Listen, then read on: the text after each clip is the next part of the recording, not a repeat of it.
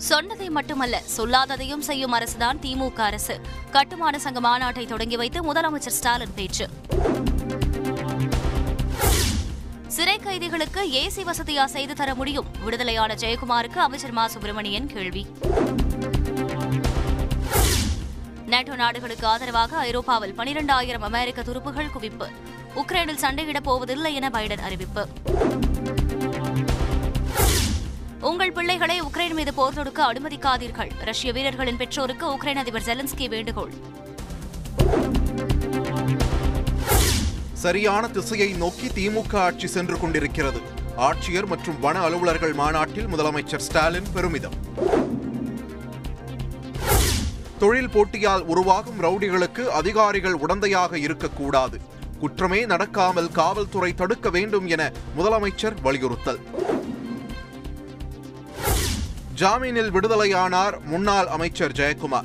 ஓ பன்னீர்செல்வம் எடப்பாடி பழனிசாமி நேரில் சந்திப்பு. தேர்தலால் நிறுத்தப்பட்டிருந்த மெகா தடுப்பூசி முகாம் இன்று துவக்கம். தமிழகம் முழுவதும் ஐம்பதாயிரம் இடங்களில் ஏற்பாடு. தமிழகத்தில் பூஜ்ய நிலையில் கொரோனா உயிரிழப்பு. தடுப்பூசி செலுத்துவதில் அலட்சியம் கூடாது என அமைச்சர் மா. சுப்பிரமணியன் வலியுறுத்தல்.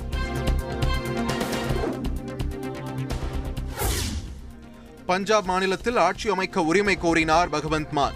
மாநில ஆளுநர் பன்வாரிலால் புரோஹித்துடன் சந்திப்பு. எதிர்க்கட்சி வாக்கு வங்கியில் இருபது சதவீதம் தங்களிடம் இருப்பதாக மம்தாவுக்கு காங்கிரஸ் பதிலடி. நாடு முழுவதும் எழுநூறு காங்கிரஸ் எம்எல்ஏக்கள் இருப்பதாகவும் விளக்கம். டெல்லியில் நாளை சோனியா காந்தி தலைமையில் கூடுகிறது காங்கிரஸ் காரிய கமிட்டி கூட்டம். கட்சிக்கு நிரந்தர தலைவர் நியமிக்கப்படலாம் என எதிர்பார்ப்பு.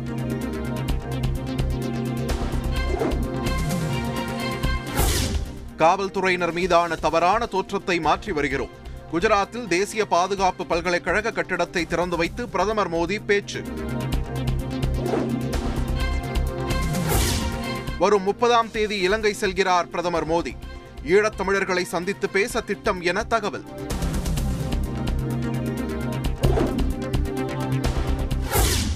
முதுநிலை மருத்துவ படிப்புக்கான நீட் தேர்வில் பதினைந்து சதவீதம் அளவுக்கு கட் ஆஃப் மதிப்பெண் குறைப்பு. தேசிய தேர்வுகள் வாரியம் அறிவிப்பு. லைகா நிறுவனத்திடம் பெற்ற கடனுக்காக பதினைந்து கோடி ரூபாயை நிரந்தர வைப்பீடாக செலுத்த வேண்டும். நடிகர் விஷாலுக்கு சென்னை உயர்நீதிமன்றம் உத்தரவு. தொழிலாளர் நல வைப்பு நிதி வட்டி விகிதம் எட்டு புள்ளி ஐந்து சதவீதத்திலிருந்து எட்டு புள்ளி ஒன்று சதவீதமாக குறைப்பு. தொழிலாளர் வைப்பு நிதியின் மத்திய வாரிய குழு கூட்டத்தில் முடிவு. பேடிஎம் சேவையில் புதிய வாடிக்கையாளர்கள் இணைவதற்கு தடை. தணிக்கை குழுவை அமைக்கவும் ரிசர்வ் வங்கி உத்தரவு. கோவில்களுக்கு சொந்தமான அசையா சொத்துகளுக்கு வாடகை நிர்ணயம். திருத்திய வழிகாட்டு நெறிமுறைகள் வெளியீடு. இந்தியாவில் கரோனா நான்காம் அலை வர வாய்ப்பில்லை. பிரபல மருத்துவ நிபுணர் டி. ஜேக்கப் ஜான் தகவல். நடிகர் சங்க தேர்தலில் பதிவான வாக்குகள் வரும் இருபதாம் தேதி எண்ணப்படும்.